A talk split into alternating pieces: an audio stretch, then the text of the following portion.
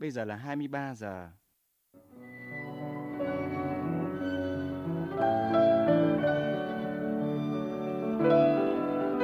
Xin mời các bạn nghe chương trình đọc truyện dài kỳ của Đài Tiếng Nói Việt Nam.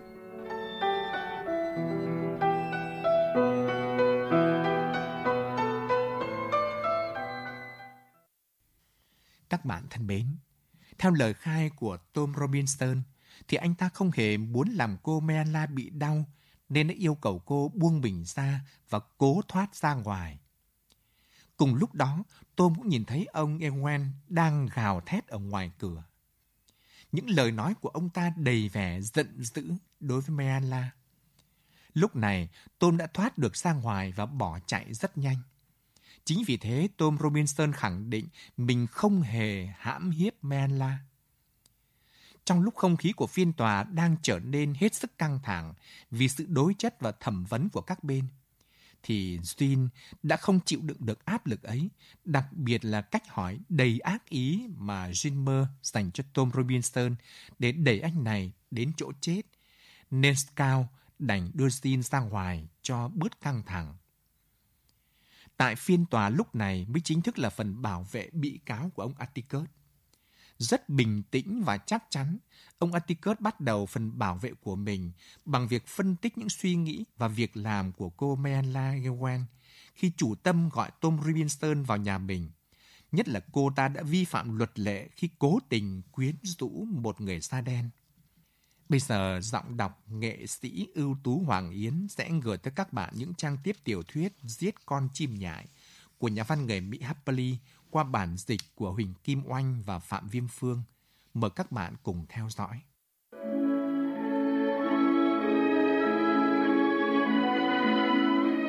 Bố Atticus nói tiếp. Cô ta là một người da trắng và cô ta quyến rũ một người da đen. Cô ta đã làm một điều không tiện nói ra trong xã hội chúng ta. Cô ta đã hôn một người da đen. Không phải là một ông bác già, mà là một chàng trai da đen mạnh khỏe. Không một luật lệ nào là quan trọng với cô ta trước khi cô ta phá vỡ nó. Nhưng sau đó, nó lại giáng xuống cô ta. Cha cô ta đã thấy điều đó và bị cáo đã khai về những lời lẽ của ông ta. Cha cô ta đã làm gì? Chúng ta không biết, nhưng có chứng cớ gián tiếp cho thấy rằng Mai Lai Yuen đã bị đánh một cách dã man bởi một người hầu như đặc biệt thuận tay trái. Chúng ta phần nào biết được những gì ông Yuen đã làm. Ông ta đã làm điều mà bất cứ người da trắng đáng trọng, kiên định, biết kính Chúa nào cũng sẽ làm trong những tình huống đó. Ông ta đã đòi chát tống giam, rõ ràng là ký nó bằng tay trái. Và Tom Robinson hiện đang ngồi trước quý vị, đã tuyên thệ với bàn tay duy nhất còn cử động được của anh ta, bàn tay phải.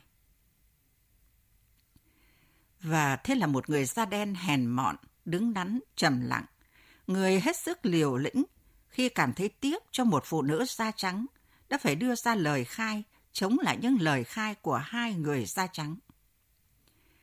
Tôi không cần nhắc nhở quý vị về thái độ và cách cư xử của họ trên bục nhân chứng. Tự quý vị đã thấy. Các nhân chứng của bên Nguyên, trừ vị cảnh sát trưởng hạt May Căm, đã trình diện trước mặt quý vị, trước tòa, trong niềm tin ích kỷ rằng lời khai của họ sẽ không bị nghi ngờ. Tin rằng quý vị sẽ đồng ý với họ về giả định này, giả định xấu xa, rằng mọi người da đen đều nói dối, rằng mọi người da đen cơ bản là những kẻ đổi bại, rằng mọi đàn ông da đen đều không được phép đến gần phụ nữ của chúng ta. Một giả định gắn liền với não trạng của loại người như họ. Thưa quý vị, chúng ta biết giả định đó là một lời dối trá đen tối như nước da của Tom Robinson vậy. Một lời nói dối mà tôi không cần chỉ ra cho quý vị. Quý vị biết sự thật, và sự thật là điều này. Một số người da đen nói dối, một số người da đen đồi bại, một số đàn ông da đen không được phép đến gần phụ nữ đen hoặc trắng. Nhưng đây là một sự thật đúng với cả loài người, chứ không với riêng một chủng tộc cụ thể nào. Trong phòng xử này, không hề có người nào chưa từng nói dối, chưa từng làm điều gì đồi bại, và không có người đàn ông đang sống nào nhìn phụ nữ mà không có ham muốn. Bố Atticus ngừng lại, móc khăn tay ra.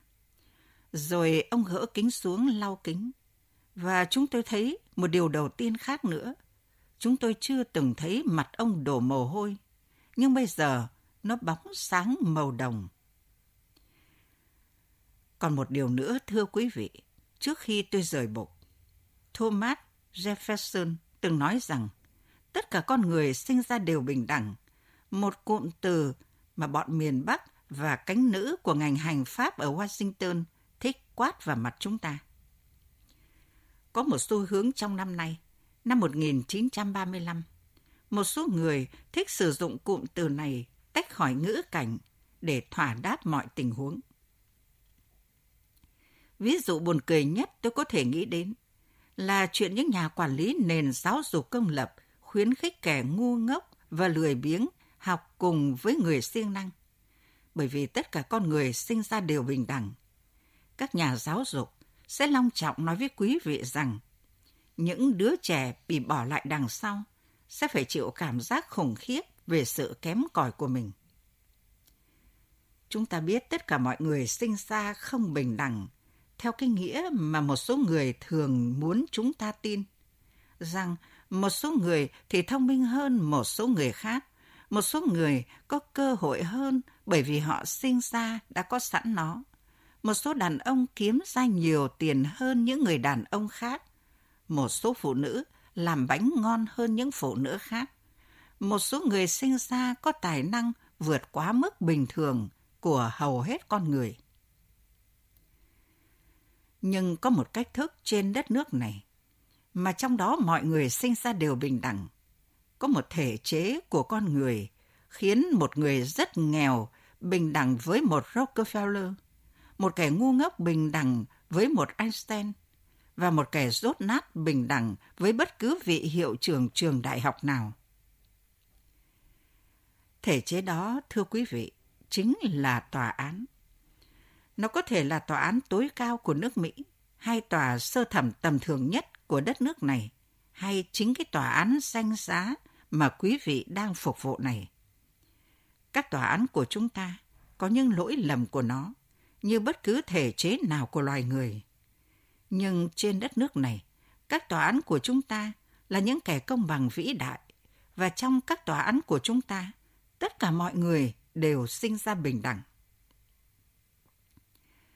Tôi không phải là người lý tưởng tin một cách kiên định và sự chính trực của các tòa án của chúng ta và vào chế độ bồi thẩm đoàn.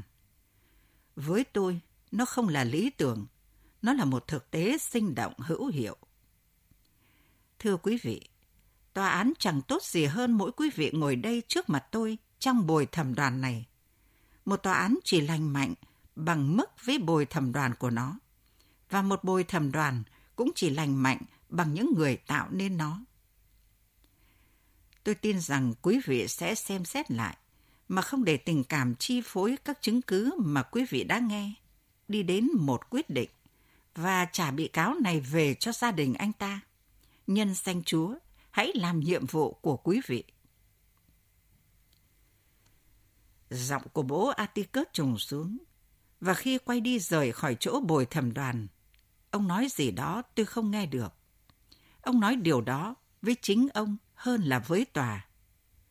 Tôi thúc rêm, bố nói gì vậy?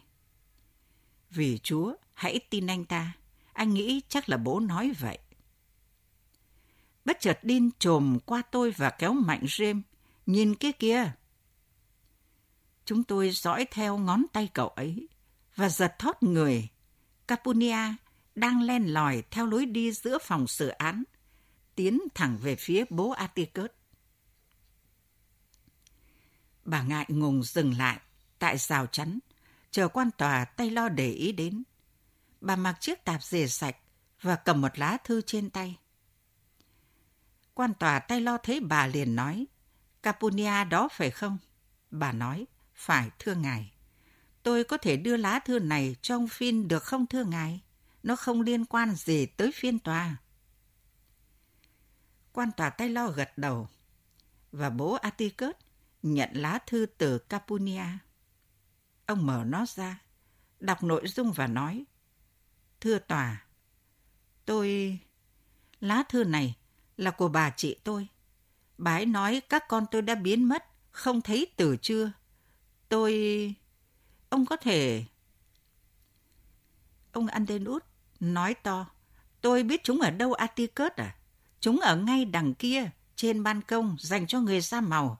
Ở đó chính xác từ 1 giờ 18 phút chiều. Bố chúng tôi quay sang và nhìn lên. Ông gọi, James, xuống đây. Rồi ông nói gì đó với quan tòa mà chúng tôi không nghe thấy. Chúng tôi trèo ngang một sư ski và tìm đường xuống cầu thang. Bố và Capunia gặp chúng tôi dưới nhà. Capunia có vẻ tức giận, nhưng bố Atticus có vẻ mệt mỏi.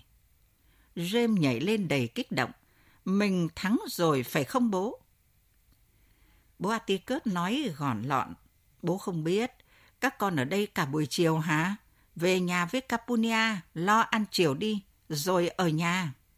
Ôi bố ơi, bố Atticus, cho tụi con trở lại đi, làm ơn cho tụi con nghe tuyên án đi, năn nỉ bố đấy. Bồi thẩm đoàn sẽ ra ngoài và lát sau sẽ quay lại, chúng ta không biết. Nhưng chúng tôi có thể thấy bố Atticus đã bớt nghiêm khắc. Được rồi, các con đã nghe vụ xử, vậy các con cũng có thể nghe phần còn lại. Bố nói thế này nhé, tụi con có thể trở lại sau khi ăn xong. Ăn từ từ, các con sẽ không bị lỡ bất cứ điều gì quan trọng đâu. Và nếu bồi thẩm đoàn vẫn chưa trở vào, các con có thể chờ với bọn bố. Nhưng bố mong nó sẽ xong trước khi các con quay lại. Jim hỏi, bố nghĩ họ sẽ tha bổng anh ta nhanh vậy sao? Bố Atticus mở miệng định trả lời, nhưng rồi ngậm miệng mà bỏ đi. Tôi cầu rằng một sơ ski sẽ giữ chỗ cho chúng tôi. Nhưng thôi không cầu măng nữa khi nhớ ra rằng mọi người đều đứng dậy ra ngoài khi bồi thẩm đoàn họp kín. Tối nay họ sẽ tràn ngập cửa hàng tạp phẩm, quán cà phê ok và khách sạn, trừ phi họ có mang theo sẵn bữa tối. Capunia đi với chúng tôi về nhà. Lột ra sống từng cô cậu một.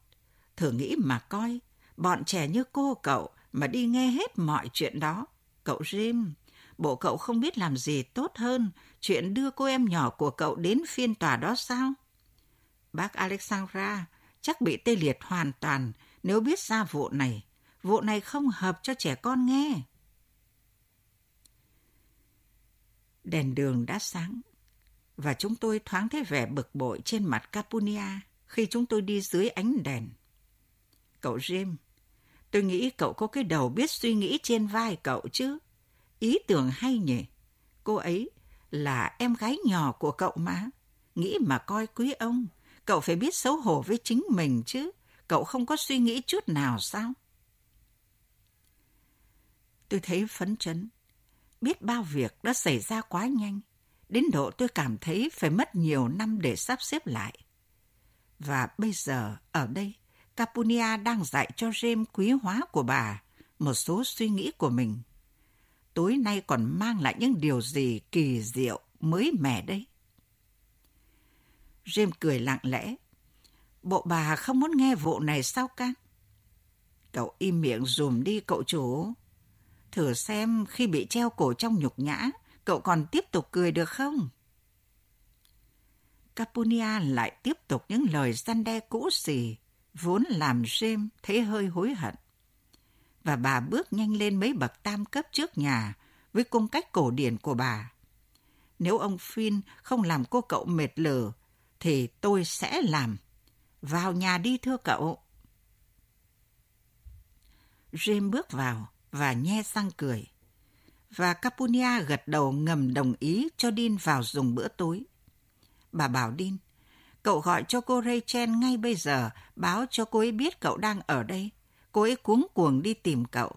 coi chừng kẻo cô ấy tống cậu lên tàu trở về Meridian ngay khi thức dậy sáng mai đó. Bác Alexandra gặp chúng tôi và muốn xỉu khi Capunia nói chúng tôi đã ở đâu.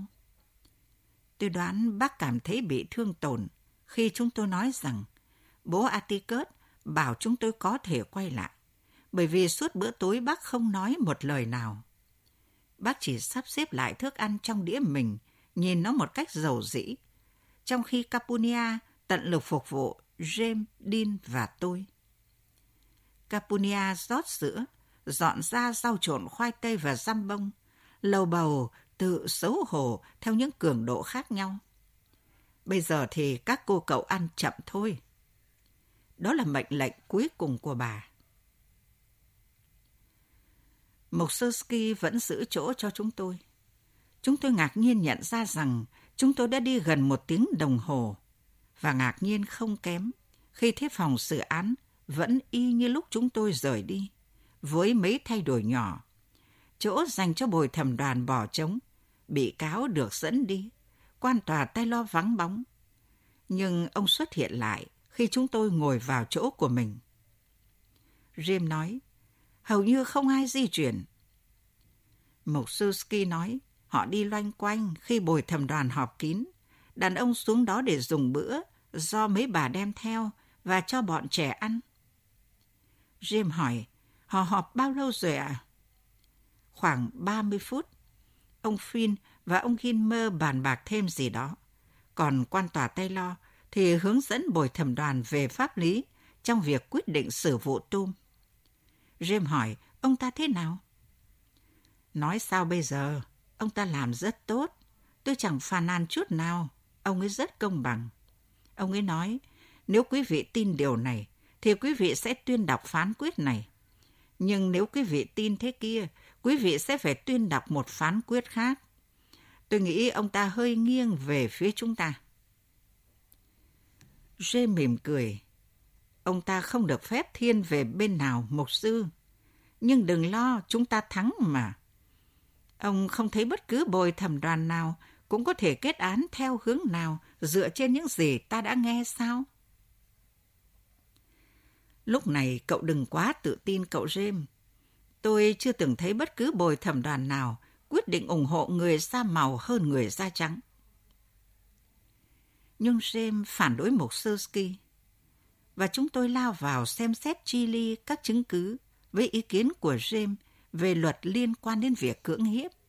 Sẽ không là cưỡng hiếp nếu cô ta cho phép bạn, nhưng cô ta phải 18. Ở La Habana là vậy. Mà Mela đã 19. Rõ ràng bạn phải đá, phải gào la và bạn phải bị áp đảo và bị đè, tốt hơn là bị đánh bất tỉnh. Nếu bạn dưới 18, bạn không cần phải hội đủ những yếu tố này. Mộc Suski ngần ngại, cậu James, đây không phải chuyện gì lịch sự để kể cho những cô gái nhỏ nghe.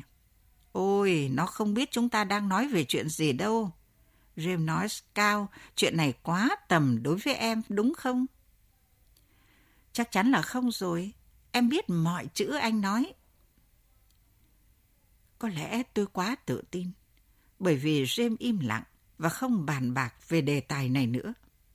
Anh ấy hỏi, Mục sư à, mấy giờ rồi? Gần 8 giờ. Tôi nhìn xuống, thấy bộ Atticus đang đi loanh quanh hai tay đút túi. Ông đi một vòng quanh các cửa sổ, rồi đi dọc rào chắn tới khu ghế ngồi của bồi thẩm đoàn. Ông nhìn vào đó, quan sát quan tòa tay lo trên ghế của ông ta, rồi đi trở về nơi ông đã bắt đầu. Tôi bắt gặp ánh mắt ông và vẫy tay với ông. Ông đáp lại lời chào của tôi bằng cái gật đầu, rồi tiếp tục lộ trình. Ông Gilmer đang đứng tại cửa sổ, nói chuyện với ông Andewood. Bớt, người ghi biên bản tòa án, đang hút thuốc liên tục. Ông ta ngồi dựa ngừa, gác chân lên bàn.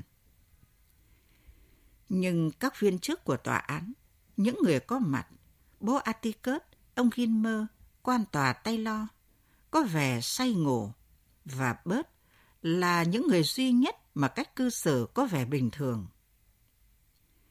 Tôi chưa từng thấy một phòng xử nào chật ních mà lại yên tĩnh như thế. Thỉnh thoảng một đứa bé khóc quấy, một đứa trẻ chạy ra, nhưng người lớn thì ngồi như thể họ đang ở trong nhà thờ. Nơi ban công, những người da đen đứng ngồi quanh chúng tôi, kiên nhẫn, nghiêm túc. Chiếc đồng hồ cổ của tòa án chịu đựng sự căng thẳng, mở đầu và báo giờ. Tám tiếng bong rõ to, rúng động đến tận xương tủy chúng tôi. Khi nó đánh bong 11 lần, thì tôi đã không còn cảm giác. Mệt mỏi do chống chọi với cơn buồn ngủ. Tôi cho phép mình chợp mắt một chút trên tay và vai mộc suzuki. Tôi giật mình thức giấc và hết sức dáng giữ mình tỉnh táo bằng cách nhìn xuống và tập trung vào những cái đầu bên dưới. Có 16 cái đầu hói, 14 người có thể được coi là tóc đỏ, 50 mái đầu có tóc từ đen đến nâu. Và tôi nhớ một điều mà Jim đã có lần giải thích cho tôi biết khi anh trải qua một giai đoạn ngắn nghiên cứu tâm linh. Anh nói, nếu có đủ số người, một sân vận động đầy nghẹt, có lẽ thế, cùng tập trung vào một việc, tỉ như là khiến cho một cái cây bốc cháy trong rừng, thì cái cây đó sẽ tự bốc cháy. Tôi vẩn vơ với ý tưởng yêu cầu mọi người bên dưới tập trung vào việc trả tự do cho Tom Robinson. Nhưng lại nghĩ, nếu họ cũng mệt như tôi, thì chắc nó sẽ không tác dụng. Dean đang ngủ say. Cậu ấy ngả đầu vào vai James và James im lặng. Tôi hỏi anh, chắc không lâu đâu hả anh? Anh vui vẻ đáp, chắc chắn rồi Scout. Theo kiểu anh nói thì nó chỉ mất 5 phút. James nhướng mày, anh nói, có nhiều việc em không hiểu được. Còn tôi thì quá mệt, không tranh cãi nổi. Nhưng tôi phải giữ cho mình đủ tỉnh táo. Nếu không, tôi sẽ không nhận ra được ấn tượng đang len lỏi vào trong tôi. Nó không giống ấn tượng tôi đã có hồi mùa đông năm ngoái. Và tôi lạnh run dù đêm nay trời nóng. Cảm giác này lớn dần cho đến khi bầu không khí trong tòa án giống như một buổi sáng tháng 2 lạnh lẽo. Khi những con chim nhại im lặng và những người thợ mộc thôi không còn đóng đinh trên ngôi nhà mới của cô mau đi. Và mọi cánh cửa gỗ quanh khu phố tôi đều đóng chặt như những cánh cửa nhà Ridley. Một con phố vắng tanh, chờ đợi, lặng ngắt và một phòng xử án đầy nhóc người. Một đêm mùa hè nồng nực lại không khác gì một sáng mùa đông. Ông Hector bây giờ đã bước vào phòng xử án và đang nói chuyện với bố Atticus. Có lẽ đang mang đôi ủng cao và mặc áo khoác dài tay kín cổ. Bố Atticus đang ngừng đi tới lui và đặt chân lên thanh thấp nhất của chiếc ghế. Trong khi lắng nghe ông Tech nói, ông trả tay tới lui trên đùi. Tôi mong ngóng, bất cứ lúc nào ông Tech sẽ nói, mang anh ta đi ông Phin. Nhưng ông Tech lại kêu lên, tòa trật tự đi, bằng một giọng đầy thẩm quyền. Và những cái đầu bên dưới chúng tôi bất ngờ ngẩng lên. Ông Tech rời khỏi phòng, rồi trở lại với Tom Robinson. Ông ta đưa Tom Robinson đến chỗ của anh ta cạnh bố Atticus và đứng đó. Quan tòa Taylor bất chợt trở nên tỉnh táo và ngồi thẳng dậy, nhìn vào khu dành cho bồi thẩm đoàn còn trống trơn. Những gì xảy ra sau đó giống như một giấc mơ. Trong giấc mơ, tôi thấy bồi thẩm đoàn trở lại, di chuyển giống như những người đang bơi dưới nước. Và giọng của quan tòa tay lo nghe nhỏ xíu, vang đến từ đâu rất xa xôi. Tôi thấy một điều mà chỉ có con của một luật sư mới có thể thấy, mới có thể chờ đợi. Nó giống như là nhìn theo bố Atticus bước xuống lòng đường, nâng khẩu súng trường lên vai bóp cò, nhưng theo dõi suốt với ý thức rằng cây súng rỗng. Bồi thẩm đoàn không bao giờ nhìn vào bị cáo mà họ kết án. Và khi bồi thẩm đoàn này bước vào, không ai trong họ nhìn Tom Robinson. Người đi đầu trao mảnh giấy cho ông Tích. ông ta trao nó cho viên thư ký và viên thư ký trao nó cho quan tòa. Tôi nhắm mắt. Quan tòa Taylor đang nghe từng người trong bồi thẩm đoàn bỏ phiếu. Có tội, có tội, có tội. Tôi nhìn Jim. Hai tay anh trắng nhợt vì nắm chặt thanh lan can và vai anh co giật như thể mỗi chữ có tội lại là một vết đâm vào giữa hai vai. Quan tòa Taylor đang nói điều gì đó. Ông đang cầm cây búa nhưng không dùng tới nó. Lờ mờ tôi thấy bố Atticus gom những tờ giấy trên bàn vào cặp của ông. Ông đóng sập nó lại, bước tới chỗ người ghi biên bản của tòa, nói gì đó, gật đầu với ông Gilmer. Sau đó đi đến chỗ Tom Robinson và nói nhỏ gì đó với anh ta. Bố Atticus đặt tay lên vai Tom trong khi thì thầm. Bố Atticus lấy áo khoác của ông từ lưng ghế, phủ nó lên vai anh ta.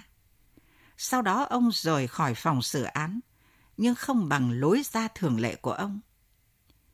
Ông hẳn muốn về nhà bằng đường tắt, bởi vì ông đi nhanh theo lối đi giữa phòng về phía cửa ra hướng nam. Tôi dõi theo đỉnh đầu ông, khi ông len ra đến cửa, ông không nhìn lên.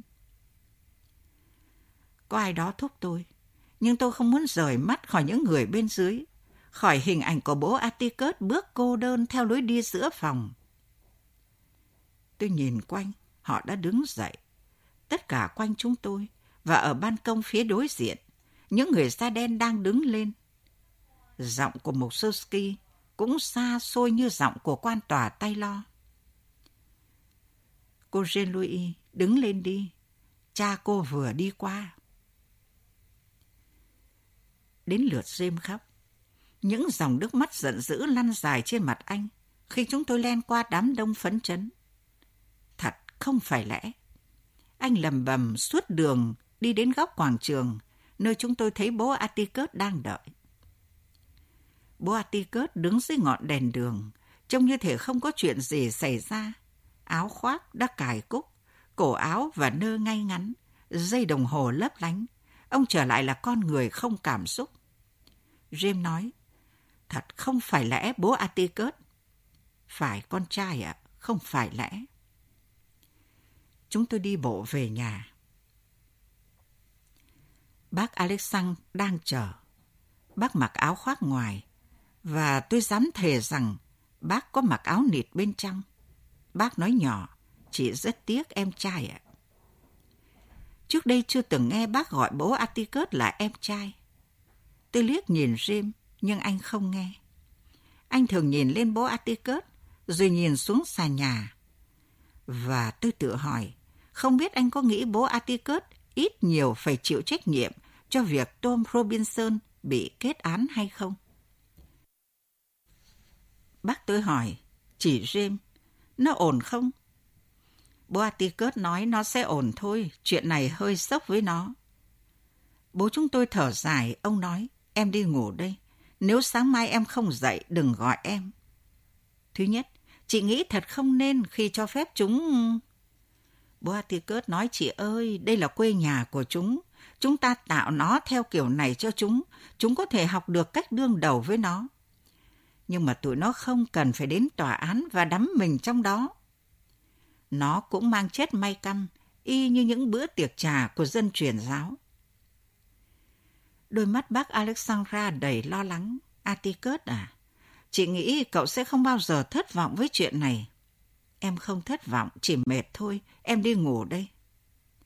James giàu dĩ nói, bố Atticus. Ông quay lại ngay khung cửa, chuyện gì vậy con?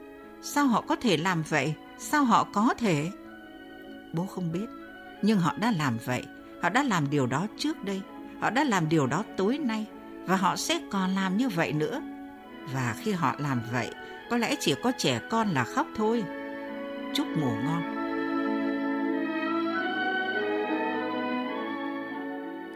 Các bạn thân mến, các bạn vừa nghe những trang tiếp tiểu thuyết Giết con chim nhại của nhà văn người Mỹ Happily qua bản dịch của Huỳnh Kim Oanh và Phạm Viêm Phương.